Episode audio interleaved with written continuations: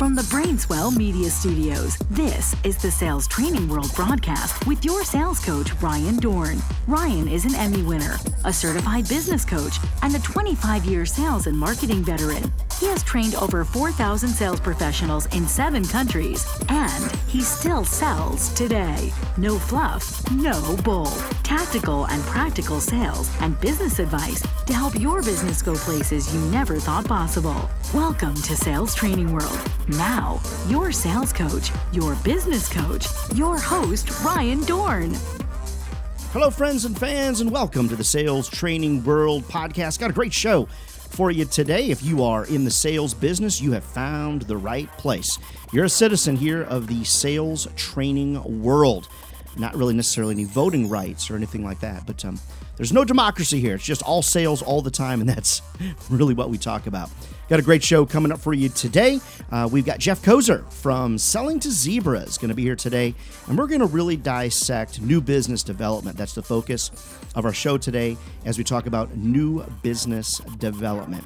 You know, I think there's nothing more important in our sales life, obviously, is having a really, really full pipeline. I think we all would agree with that. So it's very important for us to be thinking about what are we actively doing every single day to grow our personal book of business. So, Jeff's coming up. We're going to talk about that and uh, so much more. He's got a really cool piece of software that I came across that um, I think that you're really going to love. So, we're going to ask him to talk about that as well as his sales life. And then maybe he's going to join us uh, for some listener questions. So, don't forget, send those listener questions in to me, Ryan at brainswellmedia.com. Ryan at brainswellmedia.com com. And we've got questions today from Barry, Alshon, and Allison. Um, all coming into us. So thanks, guys. We got your questions coming up, and Jeff's going to hopefully weigh in uh, with those as well. We'll surprise Jeff a little bit and ask him to stick around uh, for that. All right, let's talk about expanding our sales game today. And when you talk about that, I really want to think about a few things and a few strategies as we're calling people uh, trying to set uh, appointments. Whether it's email, whether it's phone, I think we all would recognize the phone is a powerful tool. Uh, 10 times more likely to close deals on the phone, according to Grasshopper Research. But what do we do when we finally have the chance to get somebody on the phone if we can get that gatekeeper or whatever the circumstance is? Let me give you some thoughts and and some ideas. Number one, I really like to say the opposite of what somebody is expecting. So if I do have the opportunity uh, to get a prospect on the phone, very often I'll say the exact opposite. So if I begin my conversation, oh, hey, John, great to uh, connect with you. I wonder if we could chat for a minute about X. Um, rather than introduce myself and those, I, I wonder if we could chat about X. And it's something that I've seen on their Facebook company page, on their website, or or you could say, I really have a question about X, or I have a question about this. Rather than going right into a sales pitch, I like to reach out to somebody and asking some type of question. It's the opposite of what they expect. Most salespeople want to get into a sales pitch and I'm just really looking for a way to start a conversation. Now, some of you might say, well, Ryan, that is uh, if you can get them on the phone. I recognize that. So whether I'm emailing somebody or calling somebody, very often I want to think, what would most salespeople do in the circumstance? And then think about doing the exact opposite. For example, if someone said to me, uh, Ryan, I have no budget for that. I wasn't calling about a budget issue. I was actually calling to share a great idea with you. Would you have a couple seconds for a great idea? Or, or as you're talking about new business development, you can play the number two, you can play the I have a problem game or I need some advice game. I have an idea game. There's several different games you could play. So if I have the opportunity to get someone on the phone, or I could email them this as well, I might say, Bob, I've got a problem I hope you can help me with. Or, hey, Bob, I've got an idea that I'd love to get your feedback on. Or, hey, Bob, I've got a problem and I need a little bit of advice on something. See, for me, what I want to try to do is sell less. If I'm going to sell less, I potentially am going to sell more. Now, I'm not trying to be a consultative seller. I mean, that's not what I'm trying to do. What I'm trying to do is help you understand that new business development requires strategy. We can't do the same things we've always done and expect to get a different result. And so that's why I really like to focus in on the either I have a problem game or I have an idea game or hey, I have a question for you or can I get some advice from you? Hey, we all know that people love to give advice. The third thing I like to do is I like to assign my prospects a label, and then I make them live up to that label. So, for example, I may, might say something like, you know, John, as a market leader in this industry, or Renee as a thought leader in this industry, or Bob as somebody that's been in this industry for 15 years, as a veteran of this industry. I'd like to give people a label. As a leader, within this community. I want to give people a label because it makes them feel good about themselves. Now, you might think, well, Ryan, is this kind of being tricky? I'm, I'm not trying to trick anybody. What I'm trying to help everybody understand is I want to be the opposite of most salespeople that are trying to develop new business with clients. And I think it's, it's very, very important. Now, I also, number four, I like to direct prospects to learning. On most of our websites, we have all kinds of different videos and educational products. In an email and in a phone call or in a voicemail, I always want to be directing people to over to my self-service sales portal. Now, you might not have a lot online, but even if you have one YouTube video as a new way of developing business, rather than trying to get a conversation with them, if that's not possible, I'm going to direct them over to learning because I recognize that the vast majority of people want to get their information online before they actually speak to me. So I think that's important. And then last but not least, what I'm trying to do, well actually not not last, second to last. I was calling about two simple things. When I get somebody on the phone, I was just calling about two simple things. Do you have a second for one simple question? I've got just one simple question for you. And those are the type of conversations I like to kind of spur the conversation. Now, last but not least, I always go back to value. In every conversation I have with any client, I recognize this. If the perceived value and the price are similar, then I've got a 50 50 chance of winning that business. If the perceived value is higher than the price, my chances grow to about 80%. If my perceived value is lower, then I've got almost no chance to actually make that sale happen. So I'm always going back to perceived value at the end of all my conversations. New business development, friends, it is wickedly important. Number one, I like to say the opposite of what's being expected. Number two, I'll play the I have a problem or I have an idea or can I get your advice game. Number three, I assign my prospects some type of label veteran in the industry, thought leader in the industry. I make them live up to that. Number four, I always direct prospects over to my website for extended learning, videos, and things like that. Number five, you know, I was just calling about two simple things. I was calling about one simple thing. Do you have do you have time for a real quick question? I think that's important. And then number six, last but not least, I always go back to value, and I think that that is vividly important. All right, friends, so if you can take those six things, put them into action, I believe I can help you take your sales life to places you only dreamed possible. All right, we're going to be back in 30 seconds with Jeff Koser, CEO from Selling to Zebras. He'll be back with us right in a couple of seconds here on the Sales Training World Podcast. The Sales Training World Podcast is brought to you in part by OpenLook Business Solutions. OpenLook offers affordable outsourcing solutions like data cleanup, telemarketing, customer service follow up, and so much more. Reach out to Mike at open-look.com. Are you looking to grow as a sales manager or VP of sales? Emmy Award winning sales coach Ryan Dohrn just recorded five hours of sales management training. It's available to you online now on demand. Go to salestrainingworld.com and click the Videos tab for more information. Over 1,000 sales managers agree this is the best management training online. Go to salestrainingworld.com and click the Videos tab for more information. All right, back to the show. Here's your sales coach, Ryan Dohrn. All right, friends and fans of the sales training world out there, we've got a very, very special opportunity. As we're talking about prospecting today, I was thinking to myself, man, what's a book that I've read that really aligns with what I'm trying to accomplish and, and, what I'm trying to share. And what came up in my mind was selling to zebras. And so uh, reaching out and, and have uh, Jeff Koser uh, on the line, who's CEO over there. And, and Jeff, you know, as we talk about this topic, I know it's important to you. I know it's important uh, to your colleagues over at the company, but love to start out, you know, just tell us a little bit about you and, and what makes you you. So let's see. So a big part of who I am is what I do. Um, I know that's flawed, maybe even a character flaw, but but it's true. I've done a, a Milwaukee Children's Hospital run. It's it's a it's a uh, a fun run, a fundraiser. It's an 8K mm-hmm. since 1981. Wow. Do that with my 10 year younger brother. One of my favorite things is to pair a good wine with dinner and make dinner with my wife, and we do that often. Yeah, nice. That's great. I can uh, I can share on that. I've got a grill outside that whenever I come out, it says "Welcome back, Ryan." Thanks. We're here. We're here. And does it do that digitally, or do you have a sign on it? it's more of an ESP, you know, kind of thing. That's for sure. Okay. hey, you know, when you think about, um, you know, over the course of your your sales career and um, what you guys are doing uh, now over at the company, um, I'm noticing that there is a lot of AI, a lot of artificial intelligence that's being used out there. I'm sure some good, some bad. And I'm asked a lot of questions about AI in the sales process and in the sales business. What are you guys doing with it? What are you seeing out there? Good, bad, ugly? What are your thoughts uh, in that realm?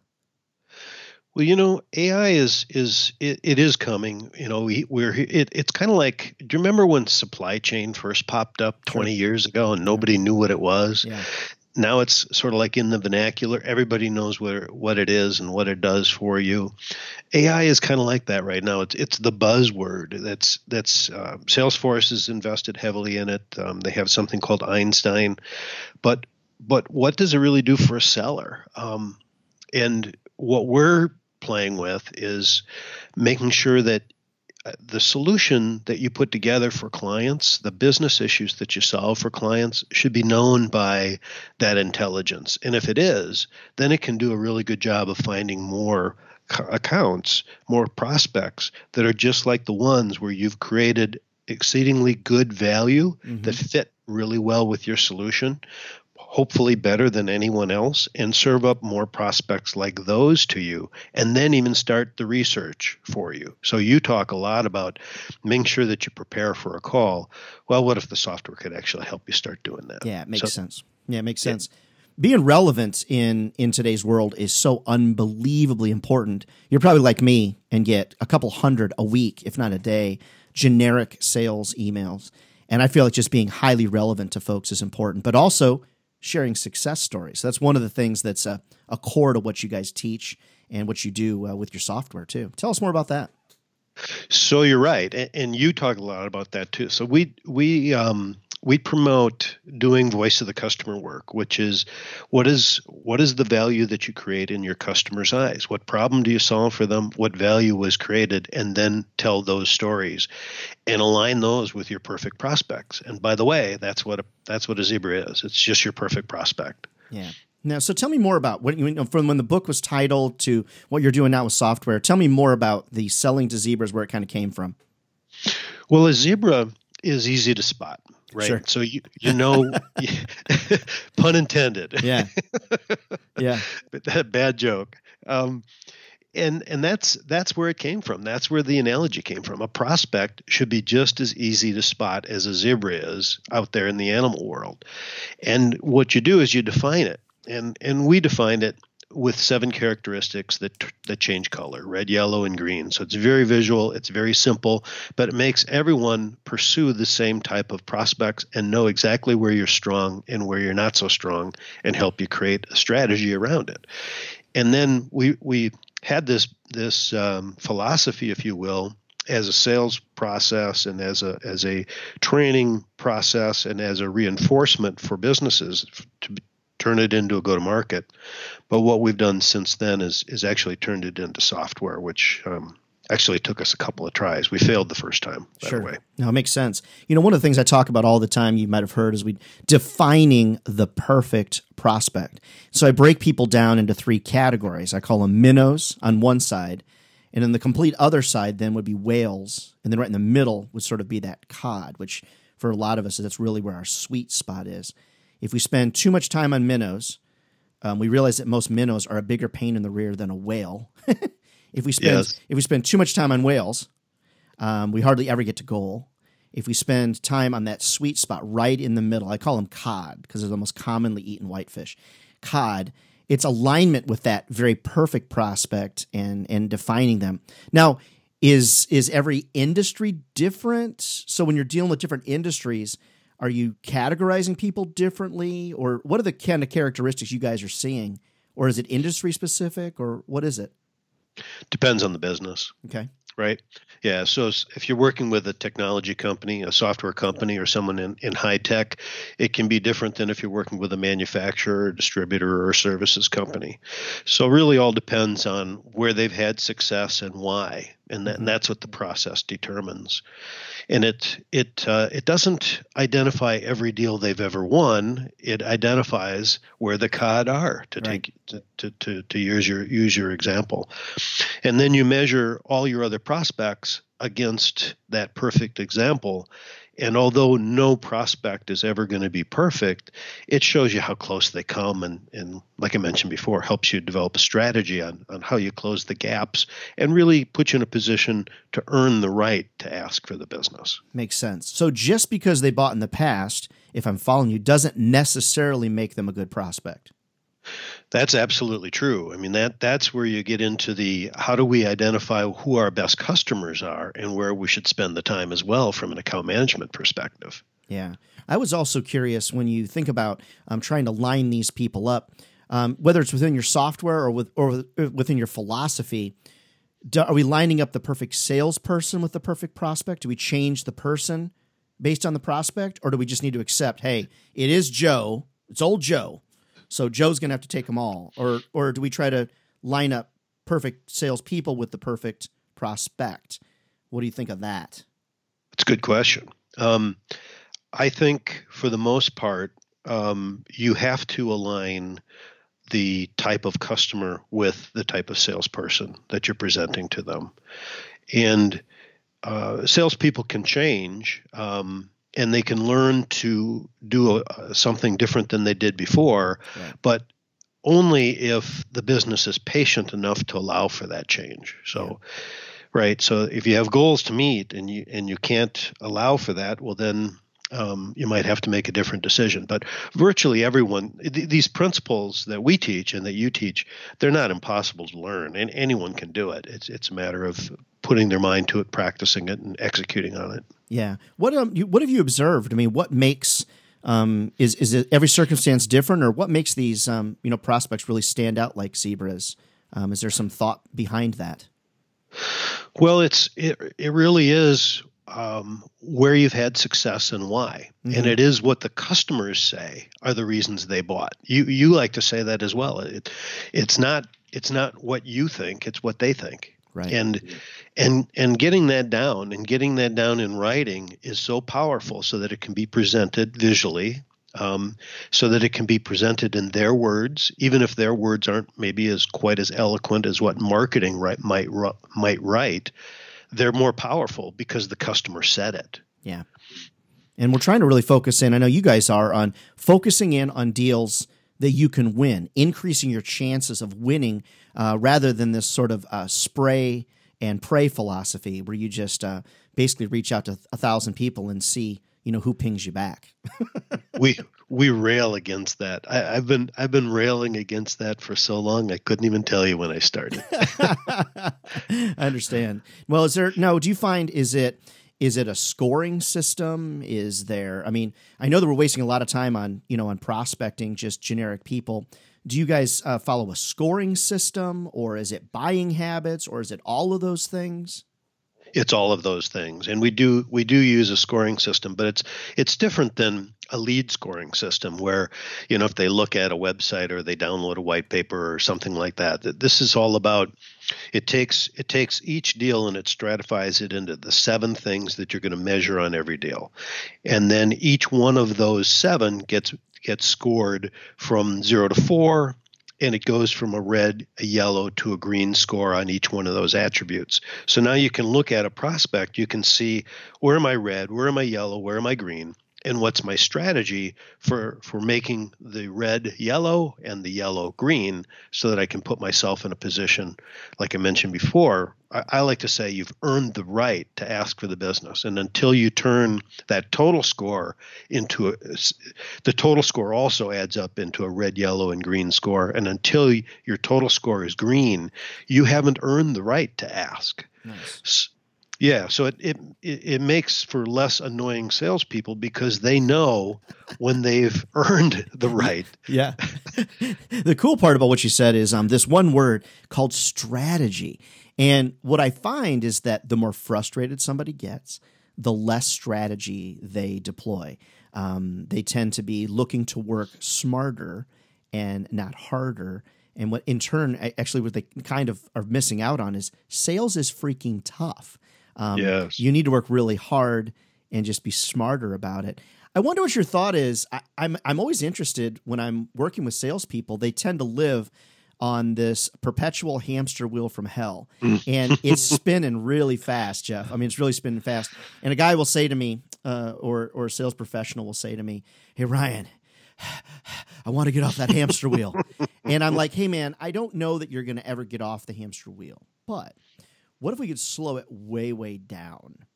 Um, I think that would be um, really helpful. But the strategy piece um, of this is is so important. Are you finding, Jeff, that you're able to take people from being completely non-strategic to having a great strategic look, or do people need to come to your program and others with a very strategic mind already in place? I think they have to come with a strategic mind in place. Um, and, and I think that comes from the very first place you ever had sales success. If, if you learned under a transactional model, right. Um, and you and it's always um, the number of accounts you call on the number of calls you make the number of wh- whatever it is meetings demonstrations proposals. If you learn under that type of a system and that fits you it's really hard to change that mindset. Mm-hmm, and mm-hmm. and if you have a manager or a VP or an organization that that is that is that's their go to market that's really hard to change yeah, no, I agree. And most and in younger buyers uh, hate being treated like a transactional number. They hate it. Now, I, now I'm not. I'm a big fan of millennials. I like millennials. I like millennial salespeople. They've made me a better man. They've made me a better salesperson. Um, but I've noticed with younger buyers, when you start treating them like a transaction, they really rebel. I don't know if you've seen that or if you've seen your systems help with that. So I, I have seen that, and some of the guys who are uh, Gen X's, Gen Y, and and you know I really like the Gen Z that are starting to come into the buying world right now because they're really authentic, um, yeah. even even more so than X and Y. Um, but what our young young guys and young gals are teaching us is that you they they they themselves have to feel authentic, and when they mm-hmm. even even the materials that even I produce or that one of my partners produce uh, if they if they lack that authenticity, they push back, and, and we love that. Yeah. You know, they they say things like, "I would never present that message." Right. yeah, that's yep. And that's it's it's a terrific conversation when you get to that place. No, it really is, and I'm you know I'm one of those people that just you know if I see a sales book that seems to have been I've not seen it before, I immediately front flip to the front of it to see what the copyright date is um, because I'm noticing that so many of these best selling sales books were written in 88 or even 98. And man, how the world has changed since 1998 when some of these you know big books. I'm not saying there's not a lot that we can learn from sales of the past. My concern is if we're not aligning ourselves and and spotting these zebras, if we're not aligning ourselves with people with pre-call research in a perfect way, sharing success stories, I think a lot of times just makes us seem a lot more transactional. I don't know why people are focusing on the transactional sale anymore because, quite honestly, people don't like it. They just they don't like it. Doesn't work. So the, most of those people are going to be gone anyway. yeah, no. Well, I appreciate the conversation as we talk about this because you know really what you guys are doing um, is really in alignment with what I've been preaching and what I'm selling. Um, for those of you that are new to the show, by the way, I, I actually sell things every day. I don't just train and, and teach. and so we're realizing we've got to change our philosophies, and that's one of the reasons that I really felt like um, what you guys are doing from a software perspective is great. Hey, how, I'd love for you to stick around if you don't mind, answer some uh, listener questions um, after the break. Um, would you be willing to stick around and and uh, I'll throw some questions your way? How about that? I would love that. All right, that's excellent. So, all right, uh, Jeff Koser, CEO, uh, selling to zebras. You can uh, see them online and find out more about what they're doing. and their philosophies and uh, the really cool product, uh, selling to uh, zebras.com. So, all right, friends, fans, we'll be back here just a couple seconds. Um, Jeff's going to stick around. And let's see, we've got uh, questions from, where are my questions? There they are. Questions from Robin in uh, Oklahoma City. Windy, Oklahoma. A Bill out in Las Vegas has got a question. And then uh, Steph's got a great question about mass email marketing, Jeff. So uh, she's from New York City. And uh, so we'll come back in just a couple of seconds here, folks. Um, so let's pay some bills. We'll be back in about 45 seconds uh, with Jeff uh, Koser, and we'll answer some of these questions. We'll be right back here on the Sales Training World Podcast. The Sales Training World Podcast is brought to you in part by OpenLook Business Solutions. OpenLook offers affordable outsourcing solutions like data cleanup, telemarketing, customer service follow up, and so much more. Reach out to Mike at open-look.com. Are you looking to grow as a sales manager or VP of sales? Emmy Award winning sales coach Ryan Dohrn just recorded five hours of sales management training. It's available to you online now on demand. Go to salestrainingworld.com and click the Videos tab for more information. Over 1,000 sales managers agree this is the best management training online. Go to salestrainingworld.com and click the Videos tab for more information. All right, back to the show. Here's your sales coach, Ryan Dohrn. All right, friends, welcome back to the Sales Training World podcast. Uh, thrilled to have from uh, Selling to Zebras CEO Jeff Koser uh, with us. And Jeff, thanks, uh, man, for sticking around uh, for these listener questions. We got three of them today, and all of you that send in these questions, we'll send over to you an awesome Sales Training World t shirt. Um, that uh, you'll be able to wear out uh, loud and proud. And by the way, if you uh, take a picture at a conference or something like that wearing your Sales Training World podcast, I will send you $100 in cold hard cash. Wow. That's the challenge out there uh, to everybody. If they wear their Sales Training World T-shirt and um, and wear it at a big conference. So thanks for helping me out on that. So all right, Jeff, here we go. First question. Um, Robin from Oklahoma City. Robin's question is, Hey Ryan, and I hear this one by the way a lot, Jeff. That's why I keep bringing it up. Hey Ryan, uh, my manager is really big on call volume versus call quality. We are now being asked, ready for this, Jeff? Dun da da da, drum roll. We're now being asked to make 65 outbound sales calls a day. And Robin's question is, what can I do to make these 65 outbound calls more effective? So, Robin, we're here. We're here to help. But Jeff, what are your thoughts on call volume versus call quality? I know we covered it a little bit um, in our previous segment, but what are some your other thoughts on if you've got a boss that's all about the volume, not about the quality? Well, I used to have a boss like that, and it goes back about 30 years, and I think that's where it should have stayed. um, let me ask you a question, Ryan. So, so you and I say that you have to prepare, and and we say very similar things. So, if you're going to do your homework on a prospect, you you want to find something about their business. You want to prove that you did that you that you cared enough about them to identify what they might care about some problem you might solve, some way you might create value, and you want to look for some type of a personal link. So if you if you do those things properly, how many phone calls can you actually make in a day and do it in that way? Yeah, for me, good question. For me, the reason I teach and promote a top 20 list is because I don't feel that you can effectively prospect at any given time effectively more than about 4 in the morning, 5 days a week Four times five is 20. The way the pattern works, though, the four that I call on Monday morning, I'd be reaching out to them again, say on Thursday afternoon. So, what I'm doing when I work my top 20 list, and for some of you, it's not going to be enough. You're going to need a top 50 or a top 100. You just have different goals than what I have. I'm working a list of 20. I'm trying to be very relevant. I'm trying to be very specific to them. Four in the morning, four in the afternoon, voicemail and email strategy, a total list of 20. So I don't know how someone's doing 65. Specifically, she's in the uh, in the software business. That's very specific, according to her email address. I don't really know how she's doing 65 a day. That, to be honest with you, and doing it well.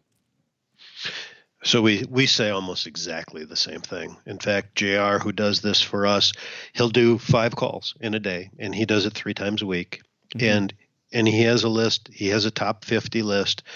Um, he but in that top 50 he has a top 20 within the top 50 so he's constantly rotating that top 20 until he exhausts one and moves from his top 50 into the top 20 and that that allows him to not touch people too often to become annoying um, but it also allows him to prepare and and and personalize the message and bring a message of increasing value every time he, he touches a prospect because that that's what it takes.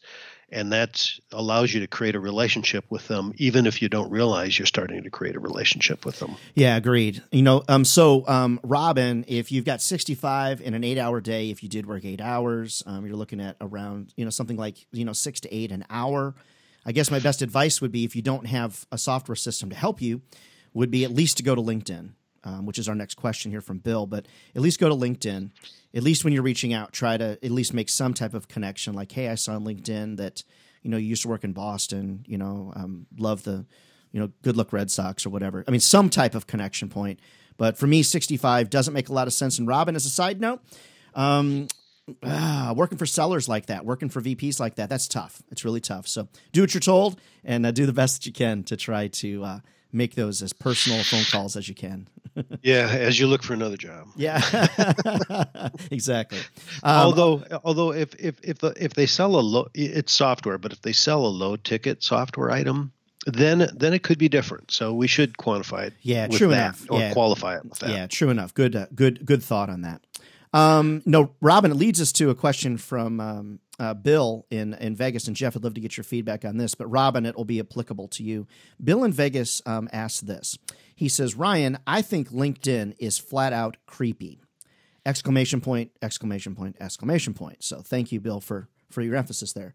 Um, what can I do to get over this? And do you really feel like it is uh, effective? Um, Jeff, I think LinkedIn is one of the best sales tools um, that is out there uh, to sales professionals. Um, what do you think? What are your thoughts on LinkedIn? I, I love LinkedIn. I, have I've been leveraging LinkedIn for over ten years. Um, in fact, a guy who's local to me wrote a book on LinkedIn tips for for leveraging it in business before anybody even knew what it was. And I, I met with him and I, I, thought he did a great job on it. Um, I think it allows you to be real and genuine um, with a prospect. And I, I, suppose if you use it wrong, it could be creepy. Uh, sure. But I think it's laid out as one of the best tools available for, because it allows you to have a relationship with who you want to. It allows you to reach out in a way that causes someone to want to engage with you or not um, and you always have a choice. Yeah, yeah, for sure. You know, people ask me all the time. Um, they say, "Could I, should I be surfing, if you will, LinkedIn in anonymous mode?" And I say no. Um, I want people to know that I'm looking at them, so that when I reach out to them, it's it's actually not creepy. Now, what's creepy is with some of those people out there that shall remain nameless um, on Facebook and Instagram that are selling these sort of get rich get rich programs, Jeff. And they're saying that you should look at someone's Instagram page personally and mention make reference to what personally is occurring. Like for example, hey Jeff, I saw that you and uh, your wife went on a vacation to Aruba.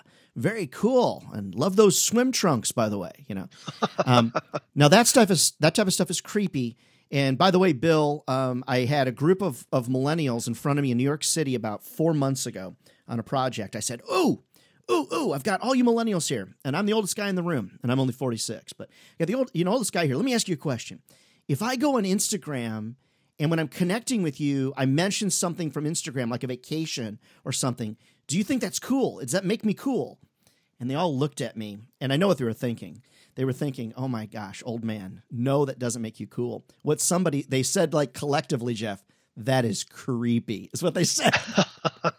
so, um, you know, my thought on LinkedIn is use it, um, exploit it. Here's what I do.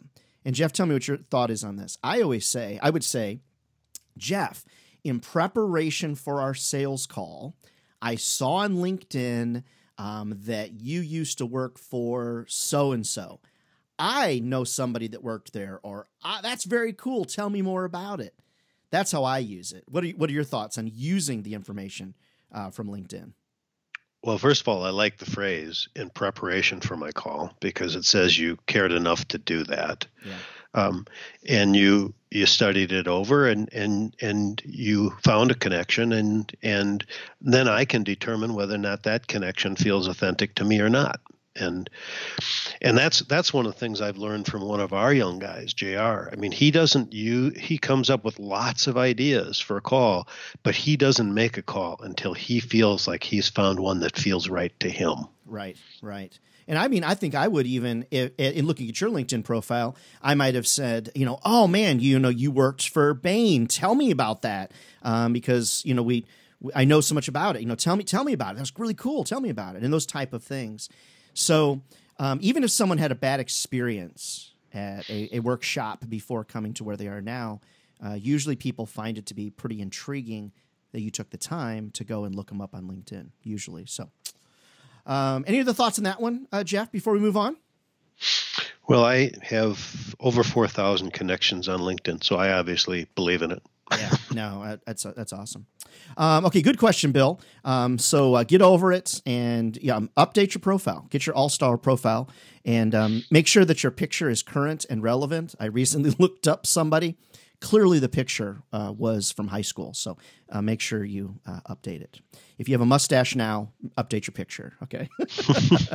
all right. Last question from Steph in in New York City. Steph asked this question Ryan, our company is very big on mass email sales marketing. I feel like the emails are beginning to be ignored. And as a matter of fact, I feel they're harming us in the sales process. Do you agree?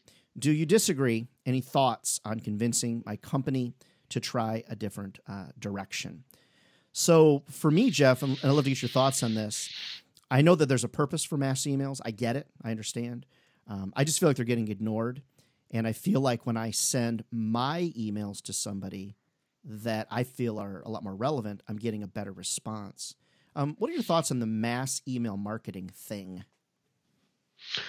Like you, I think it's necessary for softening the beaches, um, but they have to be done in such a targeted way that, that it doesn't feel like it's a mass email. Yeah.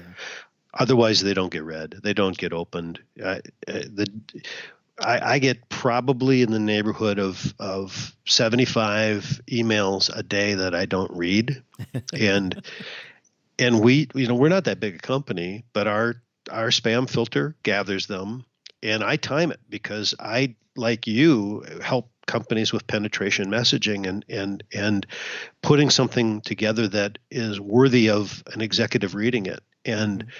I spend exactly 15 seconds a day on those 75 emails. And the only ones that end up in my inbox are ones where I know the sender or the subject line resonates. And that's pretty rare. Yeah, no, I agree. I agree. The effectiveness, um, you know, whether it's a company like Salesforce um, or bigger companies uh, like Constant Contact, we're learning the effectiveness of sales emails is dropping dramatically because everybody gets hundreds of them uh, in their in their inbox. So, um, you know, Steph, for me, I think that uh, a lot of it is just understanding it's a part of the circumstance. Marketers feel like they have to do it. Uh, maybe some conversations with them about uh, about using software to customize uh, email blasts, and maybe just taking over yourself and realizing that you want to use some of the tactics we've talked about in this podcast and others about being highly, highly relevant in everything that you send to somebody is really going to get a response uh, more than these mass emails. But hey, it's a part. I hate to say, um, Jeff, I don't know if you are like me. I hate the statement, it is what it is. Um, my kids say that. I'm like, guys, stop. It is what you make it. um, so uh, understand, Steph, it's part of it's part of what's going on out there.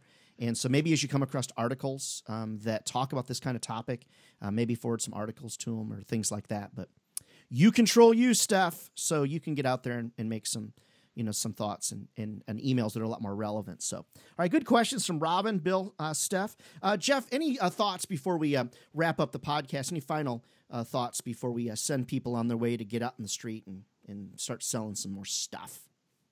Well, maybe just one on that last topic that that because of marketing automation, even really good messaging isn't even being read today. So that's something that a person has to think about, which is why that subject line has to resonate. If if it's going to an executive, chances are the executive's assistant is reading it and he or she is killing most of those before it even gets that far. So think put yourself in their shoes and ask yourself, would I read this email rather than going home to my family? Right.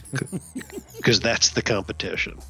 Yeah, it really is, especially in the era of, you know, work-life balance. You know, you really got to ask yourself, I only have time for so many emails in a given day why the heck would I pay attention uh, to yours? So, all right. So, uh, Jeff, thanks so much. That's uh, Jeff uh, Koser has been our guest uh, for the show today. Uh, sellingtozebras.com is where you can find out more about Jeff and his fantastic team.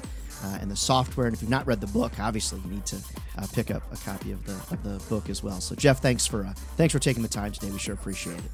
Thank you, Ryan. You do a great job. I appreciate being here. All right, and that's our podcast for this month. Thanks so much for hanging out with us. Love to come to your office and train your team or coach you one on one. Check us out online at salestrainingworld.com. And of course, if you got questions, uh, send them over to me, Ryan at ryandohrn.com. Ryan at Ryan, D O H rn.com. And now be on the lookout. We've got an awesome event that we're going to be putting together in 2019, bringing all salespeople together uh, in Las Vegas in 2019. Should be a tremendous amount of fun. So, all right, thanks so much to Jeff Koser. Selling to zebras.com is the website, and our main webcast uh, sponsor here for the podcast, rather, is Open Look Business Solutions, open-look.com. So anything you need, anything you want to outsource, reach out to the fine folks, open-look.com. All right, next podcast coming up next is going to be on the sales call roadmap, which you need to do on every sales call to close more business. Friends, never forget if sales was easy, everybody be doing it, and they're not. So we're either crazy, which is possible. or we found a career that'll feed our families for a lifetime.